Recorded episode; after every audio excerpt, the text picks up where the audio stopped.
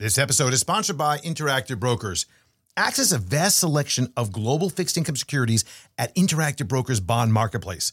Search their deep availability of over one million bonds globally and use I B K R's bond search tool to compare available yields against those of other brokers. Interactive Brokers has no markups or built-in spreads and low, fully transparent commissions on bonds. I B K R displays the highest bids and lowest offers received from the electronic venues they access. In addition, clients can interact with each other by placing bids and offers online to execute their trades. Learn why Benzinga rated Interactive Brokers their best online broker for bonds for two consecutive years. Interactive Brokers is a member of S I P C. Visit ibkr.com slash bonds. That's ibkr.com slash bonds. The Disciplined Investor is all about you, your money, and the markets. Sit back and get ready for this edition of the Disciplined Investor Podcast. This episode of The Disciplined Investor is sponsored by Horowitz and Company. If you're looking for a portfolio manager, look no further. Horowitz and Company. From seed through harvest, cultivating financial success.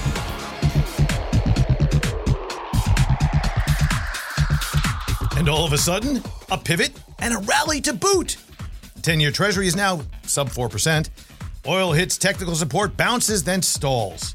Some thoughts on what's next, and our guest today, my good friend Meb Faber from Cambria Investment Management. All this and much more on episode number eight forty-seven of the Disciplined Investor Podcast.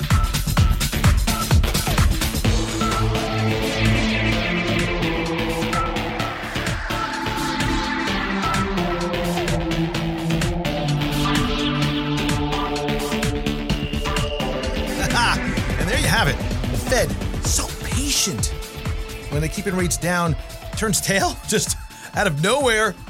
And what they said is, uh, what was it, three weeks ago, very hawkish into all of a sudden, now we have this dovish tilt. In fact, I, I would go so far as saying an uber dovish tilt of what's going on right now from the speech they gave last week. The rate hike not happening. And the fact now they're talking about rate cuts, pretty amazing change, you know, and, and, and you know, they say, well, they say, what do they say? They say, don't fight the Fed. They say, don't fight the Fed. Of course, they say that in a narrative sense when they are desirous of buying stocks into a declining interest rate environment that the Fed is trying to loosen monetary policy. But, you know, don't fight the Fed goes right out the window when the Fed is actually tightening. You know what? Uh, okay. You know, there's still great opportunities and bargains out there and valuations are low. So just one more of the narratives. And boy, do we have narratives. We have so many narratives that are out there. Uh, listen, hello to all of the...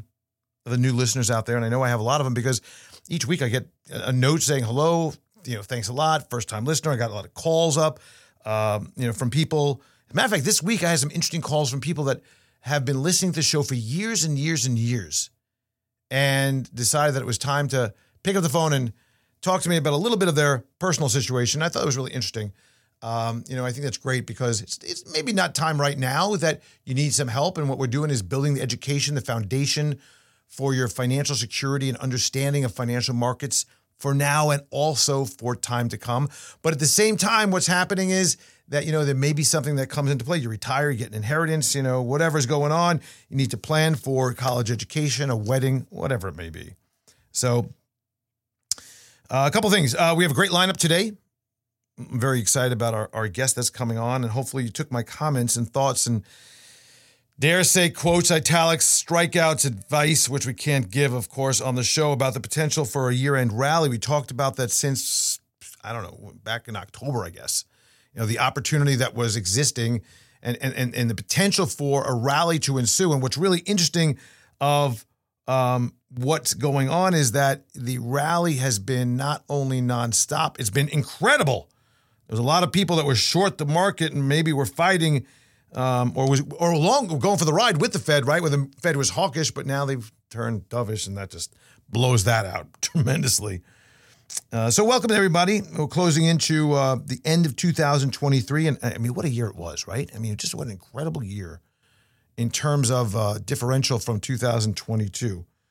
And now we're seeing this real ramp in some sectors and stocks that were laggers throughout two thousand twenty-three really start to turn around and, and do some incredible moves. Utilities came right up to their fifty-day and I believe their two hundred-day moving average, which is converging if you look at a chart, and then backed off a bit. And we're talking about twenty percent return for the quarter for utilities. Small caps are up like twenty percent since the lows in October, which is exactly how two thousand twenty-two ended, if you remember what happened in that year, just a year ago. The low in a down year that dipped down and came in on exactly October twelfth, twenty twenty-two. Okay, that was that was October twelfth. And this year, okay, it was a, it was an up year up until that up until that point into September to October, where things started rolling over a little bit. And then we had the situation that on October twenty-sixth, that low was hit. And small caps and the NASDAQ one hundred and the S and P five hundred all dipped right into that crevice right there on the same day. Not exactly the same, but sort of the same. The playbook is not too different. You know, back then, this Fed was still hawkish. Way back, way back on October twenty-sixth. So we're starting to see right now those overbought, oversold levels start to kick in again. We're starting to see that. You know, even with um, small caps up twenty percent in the last however long since the low. And, uh, you know, on, on T V, you see people talking about the R S I, the Relative Strength Index, and when it's high or low. And usually you look at a seventy as the top end and close to about a thirty on the low end. And these are ranges for overbought and oversold. You know, it gets below that thirty. It's like, hey, look at that. The R S I is really showing this, and that's con- showing us that there may be a buying opportunity here. And when the R S I gets above, they start talking about, well, you know, the bulls, their discussion. Eh, it's not such a big deal. It's just a, a rally mode. But, you know, the reality is you can't have it both ways like everybody tries to have it. And what we're seeing right now is that the R S I is seventy-nine on the S and P five hundred, seventy-nine on the small caps. And those, those are high numbers. Those are definitely, there's no question that those are high numbers. And that's something that really needs to be considered, thinking that maybe our valuation's getting a little stretched, or, you know, is, is markets getting a little bit giddy. There's three hundred seventy S and P five hundred companies now above their two hundred-day moving average. Volume is up, so that could be what's considered a start of a new bull market or a continuation of a prior bull. So that's good, as we're seeing that there's a broadening of new highs. Uh, three hundred eighty for the week, the best reading since the summer of two thousand twenty-one. So that's, I think, a, a good piece of information right there. So, so it all looks good, right? You know, we have a Goldilocks situation. You'll start hearing that discussion about what's going on, the Goldilocks, you know, where pricing is coming in a little bit. Oil prices are pretty good. The consumer's able to spend, got a few more bucks in their wallet. The wealth effect, which is boosting assets, is really great, because what's happening is that we're seeing that uh, uh, you know, people are feeling a lot better. We'll see probably that stoke inflation, in my opinion, particularly in the services area. Um, so, you know, the question, are we ahead of our skis? I don't know. For some area of the markets, for some areas of the market, seems like it is. The idea that three cuts are coming, that's interesting. Seems a bit much if you ask me, and you ask a few of the other Fed officials that came out on Friday talking about it. You know, inflation getting back to normal, two percent. Yeah, but price is still high. And I know we fixate on inflation, the Fed does in particular. The Fed also looks at the economy. You have to question, you know, if they're talking about three rate cuts or so, one hundred fifty basis points into two thousand twenty-four, and maybe even a few more in two thousand twenty-five, what are they seeing? And we're talking about a soft landing here. Oh, no. There's no landing involved at all. It's just a continuation of where we are. Home builders at an all-time high. I mean, even prices, yeah, they've adjusted on homes, but not that much. We still have a supply issue. And this market rally, I mean, like I said, going to push the wealth effect, push prices higher in some areas, making people feel confident and good about the future. That That's a big issue right now. So we're going to put all this behind us and uh, not only look at f- this discussion about what's going on and what's happening where we are now, but how about we start to think about what's ahead and what we have to look forward to, and who better to bring into this conversation is our next guest. So, um, you know, always entertaining, always good conversation, never lacking something to say. So let's get to that discussion right now. And as promised, our guest today is Meb Faber. He's the co-founder and chief investment officer at Cambria Investment Management. Management, and uh, he has a long history of managing E T Fs and separate accounts. And he's the host of the Meb Faber Show podcast. He's authored all sorts of white papers and books. He's a speaker and writer. This is a guy you want to listen to, and that's why I want to have him back. Since two thousand nineteen, Uh, I feel like I'm Johnny Carson. Welcome back, Meb Faber. Hey, Meb. Good to be go- back, buddy. I'm I'm sad the listeners didn't get to hear all of your fishing secrets that you gave to me before the podcast started. We can maybe maybe you can come on my show and divulge all these secrets, because okay. uh, that's that's definitely a New Year's resolution to join you on some of these uh, jaunts in uh, warm waters. Yeah, good stuff. A lot of fun. Just it's it's, it's great, that bonding and that that time spent on the the, the wide open seas. I, I yeah, we got to do that. Let's go back though. I want to ask you a question I don't think I've asked you before, uh, and, and and I think probably a lot of people want to know is what? How did you get into this business? Yeah. So, how far do you want to go back? Uh, take take it back. Start origin story. You know. Um, I was a engineer and biotech guy by undergrad. So I studied biomedical engineering. I was very caught up in genomics. This I graduated university at the peak of my favorite bubble, which was the internet bubble in two thousand. And a lot of people don't recall in the younger cohort, but we do, that it wasn't just internet stocks, but biotech stocks also were going totally nuts. Partially due to all the um, hoopla around the human genome getting sequenced for the first time by not just the government, but also Craig Venter's Celera Genomics. Mm-hmm. And I mean, I was, I look back and this whole meme stonk era was like a playbook from my undergraduate. I had professors that would straight up pause class and go check their stock quotes. Like, not a joke, you know, yeah, yeah. They were buying I P Os, trading stocks. So it had a very familiar feel to me. I didn't think I'd ever see it again in my lifetime. So I was um, a bit astonished when February twenty twenty-one uh, was was going on. And so I was always always interested in investments. I had a stack of annual reports. I was that kid, stack of annual reports by my bed, uh, but also interested in biotech and engineering.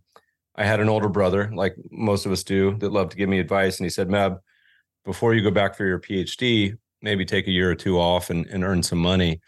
And so I had an opportunity to work at a biotech mutual fund while going to grad school uh, for biomedical engineering. And that only lasted a year for two reasons. One is because the fund was down, I don't know, sixty percent, whatever, whatever the biotech stocks were Ouch. down post yeah, yeah. internet bubble bursting, eighty percent. Um, And second, because my interest in grad school was put on the back burner because I thought these financial markets were too fascinating.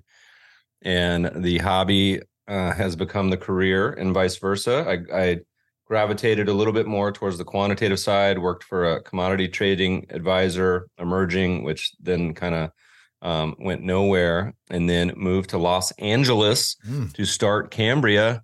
Uh, it's like seventeen years ago ish. Um, our oldest E T Fs are now a decade old. I wow. don't feel that old, but it's been in the game for a while. And, um, we just opened a new office here in Manhattan Beach. So if, uh, any listeners want to come say hi in the real world, uh, our door is always open. We got over one hundred fifty thousand shareholders now. So maybe not all at the same wow. time, wow. you guys, but if you want to come have coffee or lunch or beer, let me know. So, So you talk about the new office or the office. What inspires you to to to get up and get into that office every day? We got a really fun crew, um, and uh, it's nice because I can look out and see the other ocean. I'm looking at the Pacific Ocean mm-hmm. over here. Water's a lot colder, but a beautiful day. Um, you know, I think there's a lot of cross currents going on in the world of investing. We can talk about the business side and we can talk about the investing side because there's there's a lot going on on both. But on the investing side, it's always fascinating. It's never a dull day. So, for example, if you just look at my post-graduation career, so twenty plus years, twenty-three years now, we always say financial market returns are extreme. And crazier stuff is always going to happen in the future. And probably the biggest crazy markets sort of um, environment to me. We've seen booms, we've seen busts, we've seen markets go to zero, we've seen inflation, hyperinflation in other countries, we've seen it all, that, but most of that's happened before. The long extended period of negative interest rates and sovereigns around the world, that to me was pretty weird. Oh, oh, it was unbelievably weird. I mean, the, it, the, neg- the negative interest rate thing on its own, it's like, it's, it, it's, you know, like watching every, you're, you're walking down the street and all of a sudden people are starting to walk backwards, you know, and you're like, what's, what's happening? I don't understand what's going on. And, and then they normalized it, right? Ah, you know, this is what we do. It's like the movie Inception or Tenet or one of these things where it's just like the upside down. And so, you know, that's what makes investing. I mean, look, we only have probably, let's call it two hundred years, which sounds like a lot, but it's really not that much of investing history to work from. And we think it's probably the most important thing any investor can do is look back in history to at least get a base case, but then have the full understanding that the future will always be different and your largest drawdown will even be greater. So uh, we kind of use the history as a guide, but then look at things and take a step back and say, what the heck is going on? And I think February twenty-first was really, we got a Twitter thread called What in Tarnation that has a laundry list of just insane things going on in that time. Seems like things are a little more normal today, but who knows what the future is going to hold. It's funny because investors, I think, always are looking at, you know, the very short term, what's right in front of their face and all the big concerns. And I was talking to somebody today and we're talking about how, you know, let, let, let, let's spend some time and talk about all the reasons why we shouldn't be investing today, right? Which that conversation can be any day for someone who's looking yeah. for excuses and reasons why not to, you know, why why actually not to invest. That that's kind of where it is. But, you know, when, when the, I think the, the big mistake and the problem that investors have is is being so short-sighted. Let me throw this to you. What, what, what do you think are some of the biggest mistakes investors make? So I love what you just said. And one of my favorite charts or tables that gets published on occasion is the long run equity curve of the stock market back to nineteen hundred or even eighteen hundreds, and overlaid is all the crazy events that have happened each year, you know, um, that would have been fantastic reasons to liquidate and move on. Wars, plagues, all sorts of depressions. And yet over that time, uh, you've made generational wealth if you can buy and hold these investments for long periods. I mean, the the the compounding math, I love to just tell people all the time. I say, you hold something that returns ten percent for twenty-five years, you're going to ten x your money. And if you hold it for fifty years, you're going to one hundred x your money. And to me, that is astonishing. And so uh, I've always wanted to do a coffee table book that just kind of has each year and whatever terrible event happened that year, but then looking forward to the ten, twenty year returns. I actually want to use the global stock market. I don't think using the U S as one particular market um, would be my preference. I would like to use global investing because, uh, you know, the U S is only one country and there's a lot of other investable countries out there. And if you go back to nineteen hundred, the U S was only about fifteen percent, I believe, of the market cap total. And it's sixty now. And back then, I think the biggest was U K, around twenty-five percent. And it's probably, I don't know, five now, three, two. Much, yeah, much smaller uh, than it was. Much smaller. But that's but something I want to come I, back to, the, the, the, mm-hmm. you, you, you know, the whole idea of international diversification. Um, but before we do that, I want to talk about, um, I want to ask you about factors and the idea of diversification. But hold that thought for a second because I want to mention something. And I want to talk about Interactive Brokers. Interactive Brokers is your gateway to the world's markets.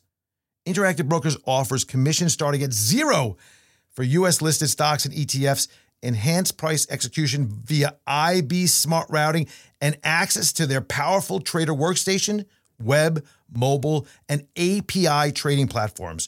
Join clients from over two hundred countries and territories to invest globally in stocks, options, futures, forex, bonds, and funds from a single integrated account at the lowest cost at I B K R dot com. Go to I B K R dot com.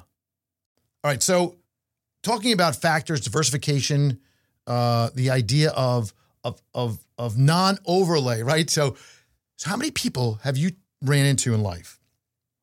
You know, potential clients, people you're looking at their portfolios that think they're diversified, but they have the same basic investments over and over and over again that give them no diversification. we call it mutual fund salad, where someone has ten, twenty, fifty funds in their portfolio, but they're all the same fund with just different names and different exposures. But a good example would be if you had your entire portfolio in large cap growth, large cap value, large cap core, mid cap growth, mid cap value, mid cap core, um, small cap value, small cap, on and on and on.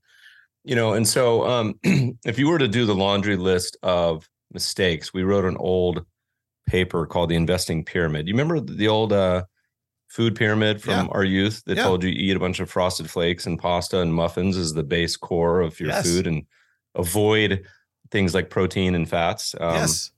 That was well, the good old days, um, the good old days, the good old days. Well, we've learned over time, you know, that that's evolved and it's probably inverted from then. And, and looking back on kind of investing, it, it's probably the same thing. But if you were to say, what's your base today? Well, the base would be not do something really stupid. So to have an investing plan, um, hopefully even write it down, which almost no one does. Uh, we talk to so many investors and we say, do you have an investing plan? Or it doesn't have to be hard. It can be on an index card. It could be on a three bullet points, but most don't. And the problem with that is you have events that happen, COVID, G F C, on and on, um, not just for the bad times, but also the good times, you know, markets like this year where they're ripping right up.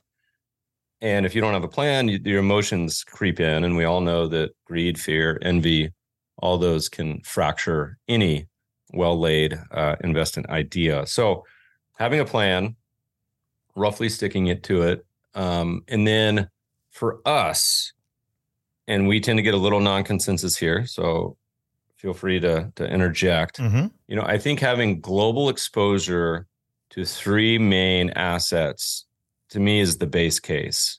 And it roughly mimics the global portfolio. So you got to have some global stocks, you got to have some global bonds, and some global real assets. And real assets could be REITs, real estate, they could be commodities, they could be tips, they could be gold, uh, farmland, which we love.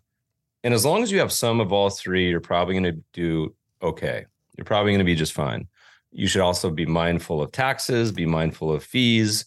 And then, you know, that you're kind of like the football reference, like you're getting like ninety percent of the way there. You're like down to the ten yard line now. So you can still make additional edits like value investing and trend following, other things. But in general, having those main ingredients uh, are, are a fantastic starting point. Maybe the first three or four la- layers of the pyramid, but not immolating yourself and doing really dumb things is certainly number one, which is probably the hardest thing to do. So first of all, I have to just go back to farmland. How do you get exposure to farmland? Well, you probably wouldn't if you weren't born into it, which I was. I come from a farming family. My dad's side in Kansas and Nebraska. So ah. if you run into any Fabers, I'm probably related to them. Mm-hmm. Um, but uh, but if you look at farmland as an asset class, so the, the global market portfolio. So if you buy all the public assets all in the world, Um, it's roughly half stocks and bonds and roughly half U S, half ex-U S. And that's a great portfolio. What's missing from that, um, the two big assets are single-family housing around the world. That's hard to invest in mm-hmm. globally. And then also farmland investing, because a lot of it's privately held, or even more modern days, Bill Gross, uh, not Bill Gross, um, um, Bill Gates, uh, but a lot of other individuals and corporations uh, certainly own a lot of farmland, but still a ton of individual small families. Um Farmland's hard to get exposure to. There's a couple REITs. If I wasn't doing what I was doing, I would. Uh, I think I would go launch some farmland REITs. There's certainly private funds that do it. We've held. Um, there's some new online platforms like Acre Trader, which I think are really interesting, uh, and have a, have a fract. They allow you to fractionalize certain farms. So I have a fractional ownership in a farm on there. I mean, direct ownership, which uh, I do, um, but am probably slowly in the process of liquidating.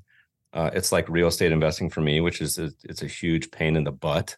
Yeah, real real estate investing is sort of my actual direct ownership is my all time nightmare. Um, well, so it, from, from what we do, it's the the antithesis of what we do, right? You know, which is make decisions, make good decisions, move in and out, and all that. You can make decisions on on direct real estate investing, but forget about getting in and out. You yeah. get in, but you know, it's it's a whole process. It's not liquid. And so. You know. you know, farmland investing in some of these illiquid investments, as long as you know they're illiquid and get into it um, with that knowledge ahead of time.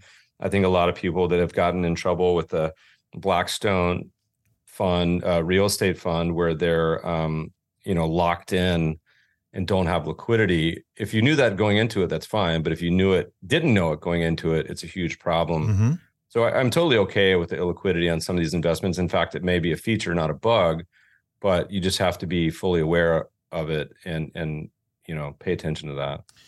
So you mentioned international, and this is something I know you, because I, I follow what you talk about, and it's been a big um, push for you and something that you mentioned. You mentioned earlier that, you know, this may not be consensus and I may have some pushback on it. And I think what you were talking about probably was not about the farmland per se, but about maybe the international side, right? Because there has been a chorus at the beginning of each year or the end of each year that that basically is that that comes across and starts singing and talking, and this is the year for emerging markets.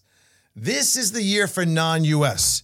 And by the way, I'm, I'm, I'm, I'm, I, I have some agreement with that. I, I believe that there is uh, a valuation differential that's extraordinarily attractive and very compelling for the international side. But the question still remains that it's been so long since we got those great years in E M, right? I mean, I remember those, there was a couple of big ones that it, it's almost very disturbing. And, and particularly with... with China being a big part of the E M universe, if you're going to be indexing or at least uh, along for the ride on the E M benchmark. So is this it? Are we there? Are we finally at the point that we are going to have have a uh, uh, you know an explosive year in, in E M or or in ex U S? Okay, there's there's a lot wrapped in here uh, as. You know, um, I'm going to try to hit on a couple of these topics. Uh, I think it's important to always disclose your priors, listeners. And so, you know, it's a crazy stat, but roughly half of all public mutual fund and E T F owners, uh, managers don't own any of their own fund, which to me is crazy. Hmm. So I invest all my public assets into our fund. And I actually wrote a post uh, disclosing how I invest my own money, which you can find on the internet. Um, but, uh, But I also want to say our largest fund, which is almost half of our assets and about a billion dollars, is a U S only, long only stock fund. So what I'm about to say about foreign, let it be known that uh, it would be probably way better for me to just, you know, um, pound the table for U S stocks ad nauseum uh, than talk about our um, our foreign funds and strategies. I mean, look, here's the deal. Someone said to me the other day, say, Meb, international investing hasn't worked in forever. And I said, hold on, let me qualify what you said. What you really mean when you say that is you say international investing for Americans hasn't worked since the global financial crisis. International investing for the other forty-four countries in the world of the forty-five that are really investable has worked spectacularly. Because if you're an investor in Russia or China or Brazil or U K or France or Germany, and you do all these countries and you invested internationally, globally, you would have had far better returns than if you invested just in your own market. So you're using a sample size of one, listeners, um, if you say international investing hasn't worked. But if you go for the full, we've done some fun articles this year. One was called, What If You Invested in No U S Stocks? Um, And you can actually build a doppelganger portfolio that looks just like the U S stock returns with no U S stocks. Mm. No one believes this when I tell them this, by the way. Um, some people call this the donut portfolio. So if you owned everything else, but just not U S stocks, so REITs and corporate bonds and emerging bonds and emerging stocks. But, but going to the specific U S versus ex U S and emerging, over time, it's a coin flip. So U S versus ex U S, over time, it's about fifty-fifty, which does better. Now, the U S has done better than most countries for a really long time, but not all. So I think Australia and South Africa beat the U S for the last one hundred years. Nobody's advocating put all their money in Australia. Maybe my Aussie friends do. Mm-hmm. But um, but if you look at all the research, um, here's a fun stat for you. You know, if you look at the twenty tens, U S stock market stomped foreign, but the inverse was true the prior decade. So foreign and emerging creamed the U S. U S beat equal weight or G D P weight of the world in the nineties. But before that, you have to go back to the nineteen twenties. So what is that, hmm. seventy, eighty yeah. years of yeah. um, underperformance versus equal weight or G D P weight? So to me, looking at the long arc of history and all the crazy stuff that's happened in markets, I mean, look at Japan. Dude, oh. Japan gone nowhere for thirty years. And it's like, it's not some tiny emerging market. It's the second or third largest G D P uh, market in the world. And it was the largest stock market in the world in the nineteen eighties, uh, bigger than the U S. So to me, it's um, it's always thoughtful to diversify, to own uh, stocks all around the world. And even if you're going to say, you know what, I think the U S is the best, I want to put most of my money in the U S, so the market cap weight of sixty percent, that's still ten times more in the U S than I think any other stock market. So to me, that's already a pretty massive overweight, uh, but it, it's the starting point. Now, almost no one owns foreign and emerging, and I can give you the really bullish case there if we choose to go there. But to me, Um, diversifying globally is uh, is a no-brainer. I, I think just for the very nature of looking at, you know, when we look at portfolio construction and and just simply looking at what the benefits are longer term, not not one year, two year, but longer term on uh, not not necessarily muting, but but really tamping down overall risk. You know, I talk with people about my flower garden theory, the whole idea that, you know, you don't want to just have, you know, one type of flower in a in a flower garden, because it will it will bloom and it'll look beautiful for, you know, a week, a month, three months, and then it dies out and you have nothing. You want to have a selection of roses and annuals, perennials. You want to have evergreens that are always green, so that any given time of the year something's blooming.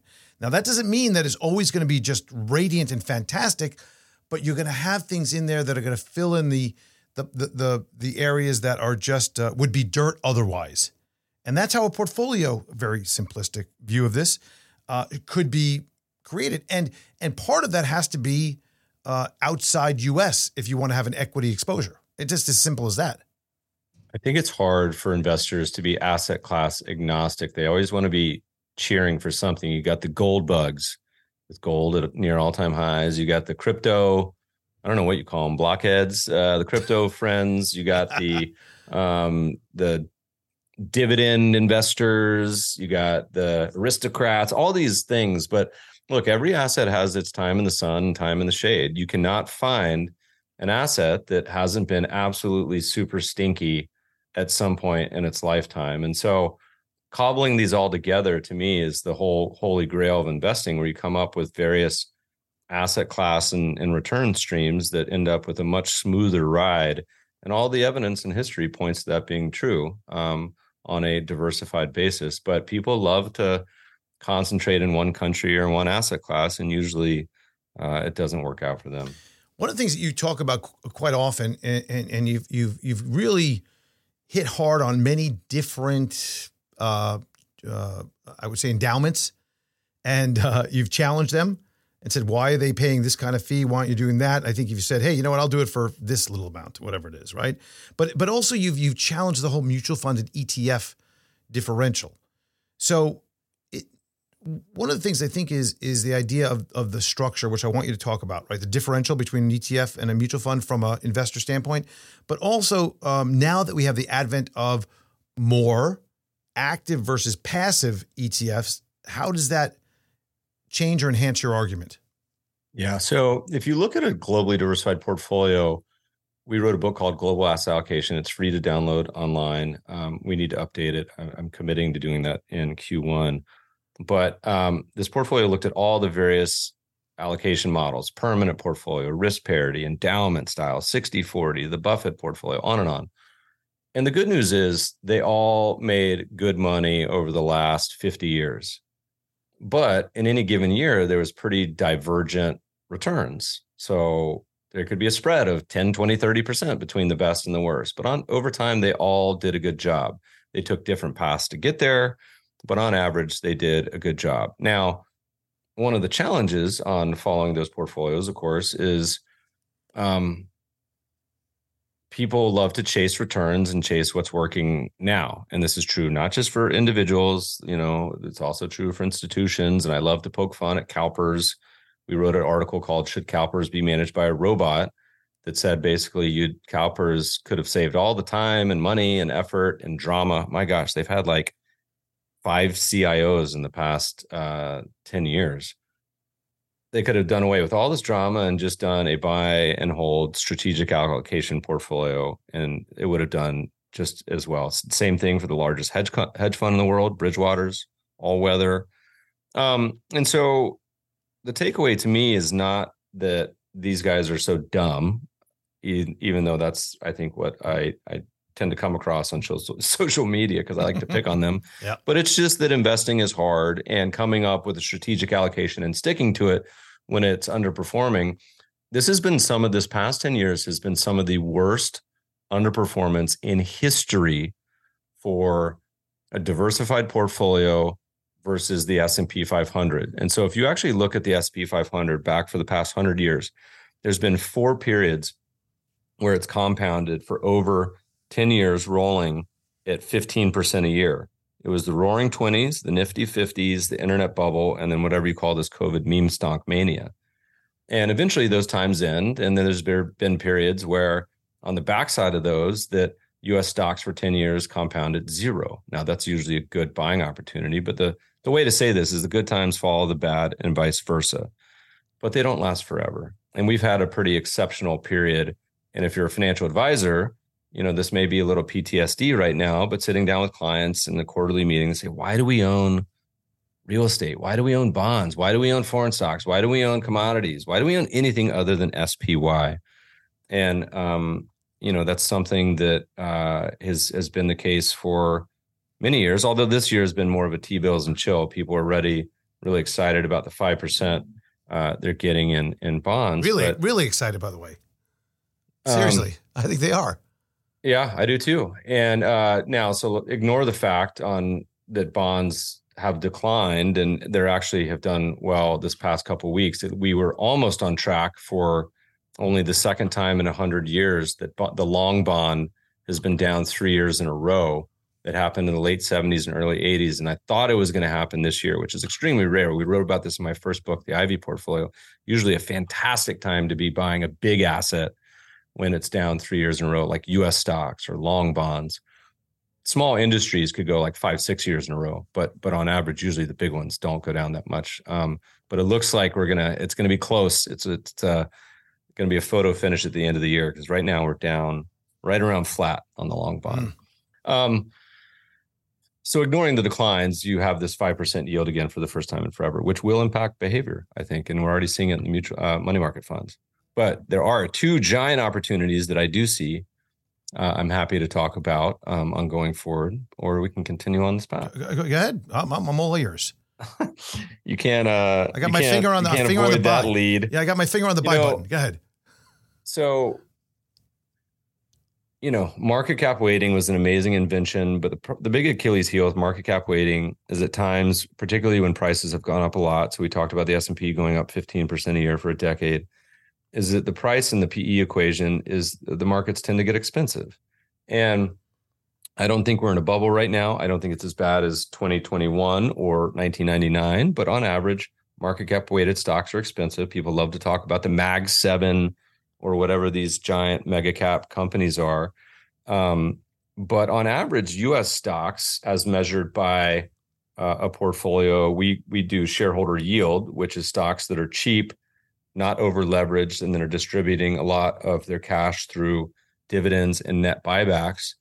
They're trading at some of the largest discounts we've ever seen, uh, which is pretty amazing. So there's a lot of stocks out there that are trading at single digit P E multiples, that have great growth numbers, uh, that are high quality and distributing double-digit cash uh, distributions through yield in the U S and also in foreign, developed, and emerging. Um, it's interesting when you look at, and so we have a fund that does it in each of those geographies. If you look at the difference in the funds, people say, yeah, Meb, but you don't have that much in tech in the U S. And I say, well, part of that is because these tech companies have just been issuing a ridiculous amount of stock-based compensation this cycle. So the amount of dilution people have been getting in some of the names, not all of them, of course. I mean, we owned Apple for almost, um, I think, a decade in this in our biggest strategy. But you're seeing a lot of really interesting tech names in emerging markets. And so a lot of the semiconductor stocks, we were talking about um, one of our largest holdings in our emerging market strategy, I think is like a, a triple bagger this year. Um, but a lot of the basket of these emerging market companies are starting from a much lower valuation base than they are in the U S. So there's a lot of opportunity around the world. Most of the countries are cheap, um, to downright screaming cheap. There's a few that are expensive, and the U S being one of them, I think, on average. But I think you don't have to accept asset classes prepackaged, right? You can uh, choose what, what the famous phrase, what is it, a uh, a market of stocks? Uh, is, is it a stock, a, a market of stocks, or is it a stock not a market? stock market? Yeah. yeah. Um, so there's lots of thousands of stocks to choose. You don't have to choose market cap weighting. So we see a lot of interesting opportunity. We're pretty excited about in not just the U S, but also foreign, developed, and emerging. Now, foreign, developed, and emerging, the market caps are cheaper than the U S. But if you look underneath the surface, under the waves, all three areas has have some pretty fantastic stocks uh, out there. Let's get back, because we skipped over the advantages, disadvantages, differentials, and reasons reasonings between mutual funds and E T Fs. We talked about some of it, but I'm talking about for the average investor. So these are just structures, right? Um, they're actually pretty similar structures, and I'm I'm structure agnostic in general. Mutual funds have been around forever, but when the E T F came to market, um, it had some unique features back in the late nineties in the U S, Canada before that, where it was exchange traded. You could, um, on average, because they're exchange traded and didn't have to go through these platforms, they could, on average, and the early ones were all index based. They came in cheaper than mutual funds because you don't have a lot of the historical conflicts of interest, like twelve B one fees and front end loads and back end loads and yada, yada, pay to play arrangements. Um, E T Fs on average were cheaper. But the big one that most people tend to ignore has been in taxable accounts. E T Fs were a absolutely monster invention because they essentially allow you to um, postpone any capital gains to when you sell the fund. So if you look at like S P Y, for example, it's never done a capital gains distribution for going on um, twenty-five plus years. But how many mutual funds have we seen this year that have the double haymaker of not only being down on the year and having outflows, but having to do like a twenty percent capital gains distribution, just a, a double slap in the face. And so we've seen estimates that the E T F structure alone in taxable accounts for equities is probably a seventy basis point advantage, so zero point seven percent. Then you add on the fee differential between the average mutual fund and the average, and it's not all. Of course, you can get Vanguard and other mutual funds for lower costs, and Vanguard's a special use case, but um, But on average, the E T Fs have done an amazing job of democratizing investing for low cost, tax efficiency. You can buy a portfolio of E T Fs for the global market portfolio today for almost zero percent. Yeah, cheap. Which is amazing. And, and if you and, add and in no, short lending, no, it's probably negative. It. I mean, no, mm-hmm. no buy or sell. But, but the thing is, yeah. E T Fs, the one knock you had historically, going back a little bit, so I'm, I'm bringing this back a bit, was that they were primarily at the time, the ones that were big, tradable, investable, volume-based, they were they were indexed, they were passive, right? But there's been a big change over the last number of years, not, and not that many years, right? There's still a lot of things, and, and you're at the forefront of this also, of active. Now, that brings a totally different discussion, I think, into the benefits of E T Fs for certain circumstances. I'm sure you agree yeah. with that, obviously. Yeah, and the, you know, the the whole passive-active description has really lost its traditional meaning. To me, it, p- passive only meant one thing historically, which was market cap weighting. And the massive invention was actually not market cap weighting. It was what, what market cap weighting allowed, which was low cost investing, because market cap weighting, you don't do anything. So you could buy a basket of stocks, not do anything, and charge lower because you don't have to uh, employ a team of portfolio managers and analysts and have to meet with I B M and, you know, um, have this massive co- t- cost structure. Now, fast forward fifty years since the nineteen seventies when these were invented, well, you can have passive indices that do all sorts of crazy stuff, and you can have active ones that are much cheaper than some of the passive funds. So it's become a bit more muddled. But the good news is there's a lot of low-cost options out there. Uh, there's a lot of options out there that are um, not just market cap weight anymore, um, which is exciting. Now, that's also the challenge, right? You go to the grocery store and there's seventy-five types of granola. It takes a while to to sift through which is the one without thirty grams of sugar or the one that you want. So ditto with E T Fs. We always tell people, read read past the title, get into the prospectus, because a lot of them don't do exactly necessarily what you think they do based on the name um, as well. I want to ask, uh, and, and I want to finish off our discussion in a moment with, with and I'll put this seed out there and this little idea about your biggest surprise of twenty-three, your outlook for twenty-four. We could talk about Bitcoin E T F and questioning what, whether you'd have it or not. But I want to go back to the Meb Faber Show, which is a podcast that you've been doing for a long time. Um, what I just want to ask you a, a question about that. What do you get out of it? What do you get out of doing doing the show? And what do you think your listeners get out of you doing the show for them? Well, we'll do the first one. Uh, I get the most out of it of anyone because I get to talk to interesting people just like you. Mm-hmm. And I get like super fun fishing secret recommendations that improve my personal life. Um, the beauty of hosting your own show is you get to ask anybody that you want to ask. Uh, you don't have to curate it based on anyone else. So if you're interested in investing in Kazakhstan or farmland investing or startup investments in aerospace companies or Africa, which are all things that we have on the show, in addition to macro, then you can do it. No one's stopping you. Now, nobody may listen. So, you know, um, it's kind of like whoever, but that's the beauty of content nowadays is that there's a show for everything. If you like extremely small batch, stout vanilla beers that are made in Maine, there's probably a show for that, yeah. uh, which is pretty cool. So I, I think it's fun.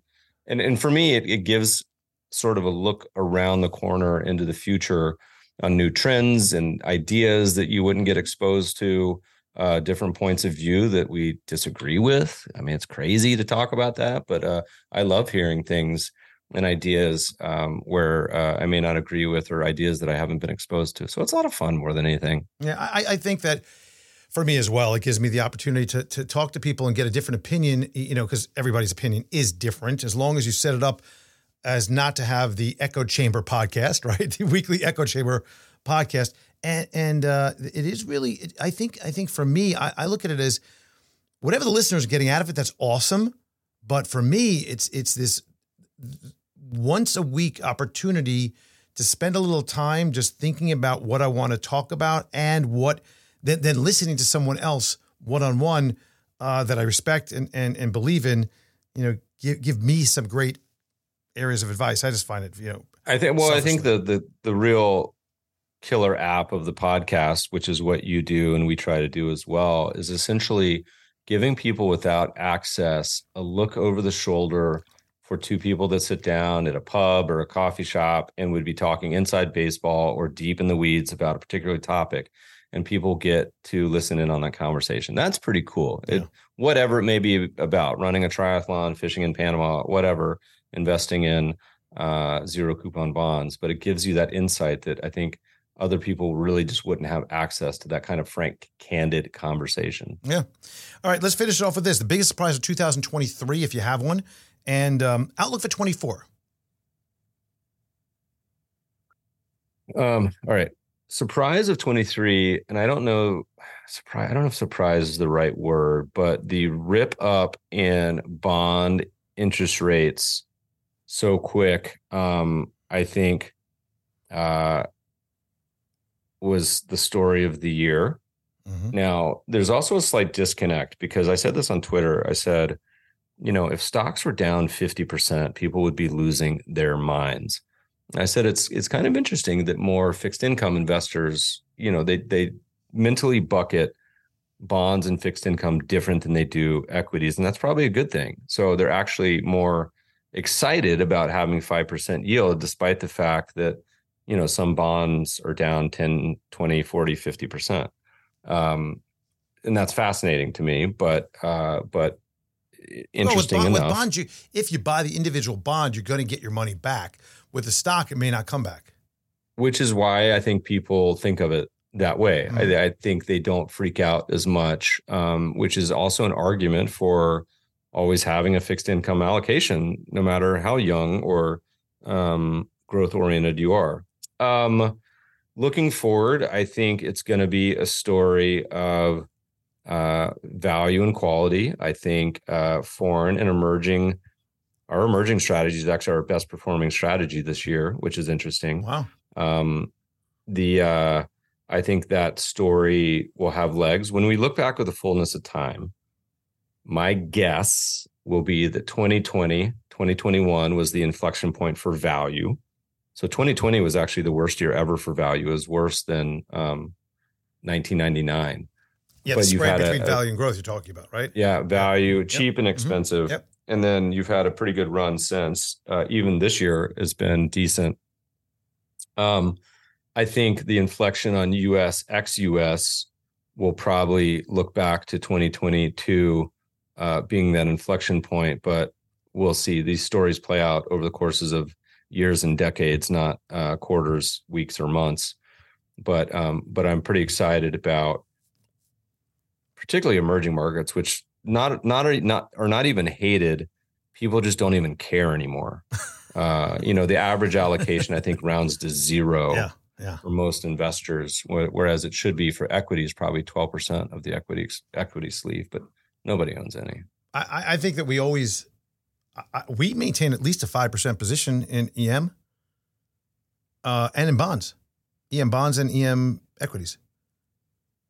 I, I think it's just, uh, it, it's from what I've seen historically of what it can do and, and, and how, again, it helps that flower garden. It's just, a, it's just a, it's, it's a, it's a have to, it's a must.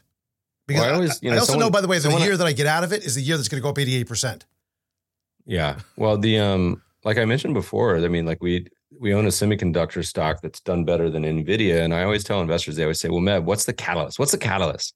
I say, first of all, we almost never know what the catalyst is, except in hindsight. But let me give you a hypothetical. Let's say uh, there's plenty. I mean, China churns out more engineering graduates like per year than America has engineers, right? Like it's just some astonishing statistics on the scale and size of China and India. But I said, you think the chances that China and India and other countries, it could be Brazil, it could be Singapore, it could be Germany, it could be Ghana. Let's say you have some amazing scientists that develop some amazing A I applications. And guess what? They decide not to share it. And they say, we're going to use this to um, benefit our own country and industry.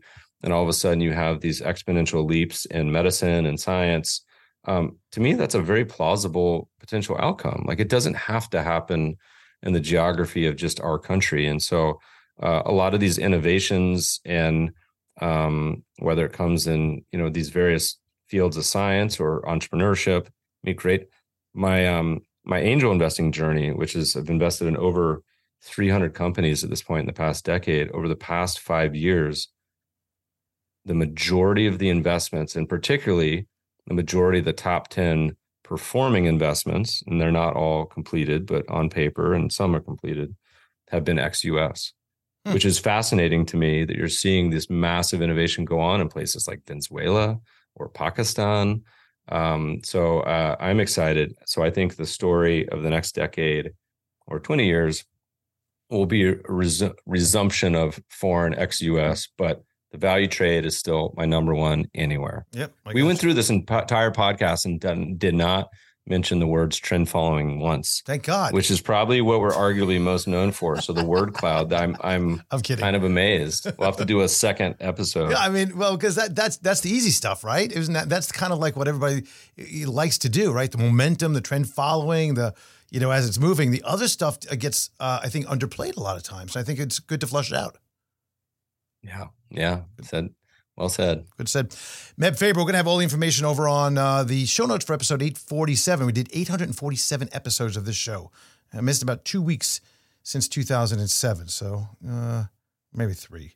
But uh, anyway, thank you for joining me. I appreciate it. We're going to have all the information over there. It's been a blast, bud. Right. Happy holidays. Thanks. And happy New Year's to you. you and all yours. All right. Sam, to you. See you soon. Bye-bye. And that's a wrap for this episode of the Disciplined Investor Podcast. Always great having Meb Faber on. Just a wealth of information and knowledge, and, and just really knows how to present and hopefully motivate to get you to start thinking about some of the areas that are important. And you know, when you think about this time of year, we're talking about two weeks until the end of the year. It, it's a good time of year to start thinking about planning. Start thinking about, you know, why don't I sit down by myself, really with a piece of paper, pen, a keyboard, your iPhone and notes, I don't care, however you do it, and just start thinking about all the things that you want to accomplish moving forward.